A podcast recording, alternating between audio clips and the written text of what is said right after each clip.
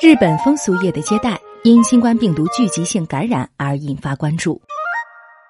东京都知事小池百合子曾在不久前的记者会上说：“年轻人如果要去卡拉 OK 现场演出，中年人要去酒吧、夜总会这类伴有接待的餐饮店的话，希望大家今后一段时间内节制一下。”之后，在表示容易发生聚集性感染的场所时，伴有接待的餐饮店一词频繁的被日本首相安倍晋三、各都道府县知事等在记者会上使用。那么，这种餐饮店的接待都是怎样的呢？日本有部名为《风俗营业法》的法律，专门约束和限制伴有接待的餐饮店。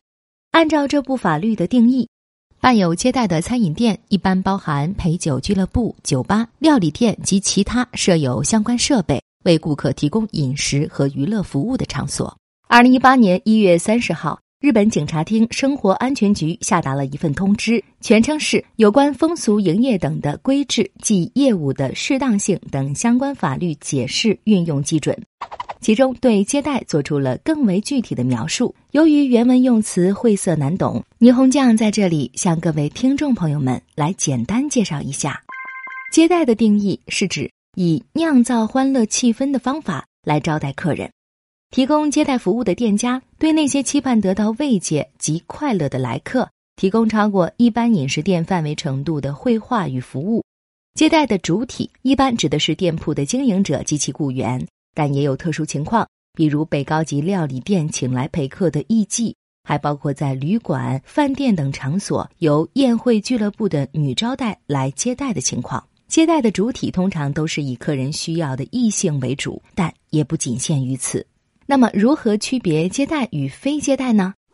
在与客人谈笑斟酒方面，如果服务者坐在特定的客人桌旁，与其谈笑聊天，提供酒类等饮料和食物。就是接待。如果服务者在客人身后等待，或在柜台内应对客人的点菜，或为客人兑水、调酒、斟酒，而招呼问候仅限于社交礼仪或是闲聊程度，那就不被认为是接待。在表演方面，若是在包厢或是被特意隔开的场所，为特定少数的客人提供歌舞秀等表演服务，就是接待。而西式饭店的晚餐秀、寿司店的金枪鱼解体秀等服务对象不是特定的多数客人，让他们共同观赏表演，这就不是接待。在唱歌方面，坐在特定的少数客人旁边，请对方唱歌，为其打拍子和鼓掌喝彩，并大声称赞唱得好棒，或是与客人一起二重唱等，就会被视为接待。但如果是请所有客人一起欢唱，为他们拍手叫好，就不算接待。另外，在卡拉 OK 帮助客人输入歌名编号或者演奏乐器等，只要不是为特定客人服务，其行为就不算是接待。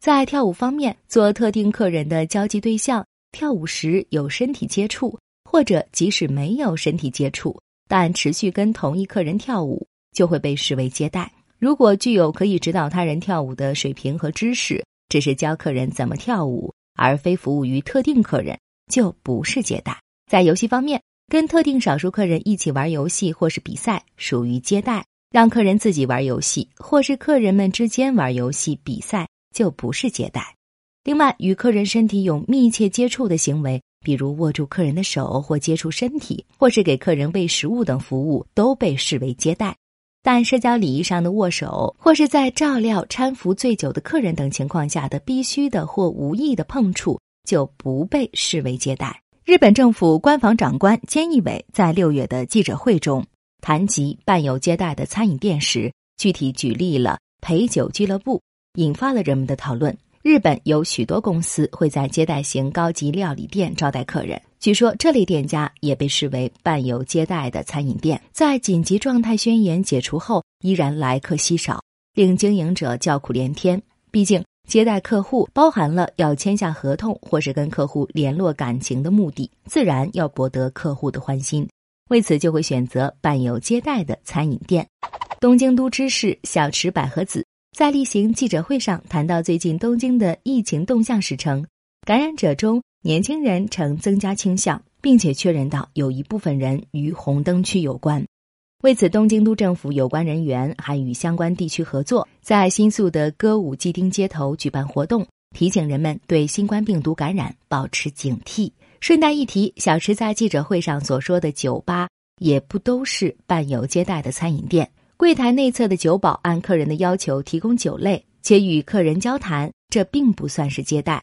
听众朋友，你对日本的接待有了新的认识吗？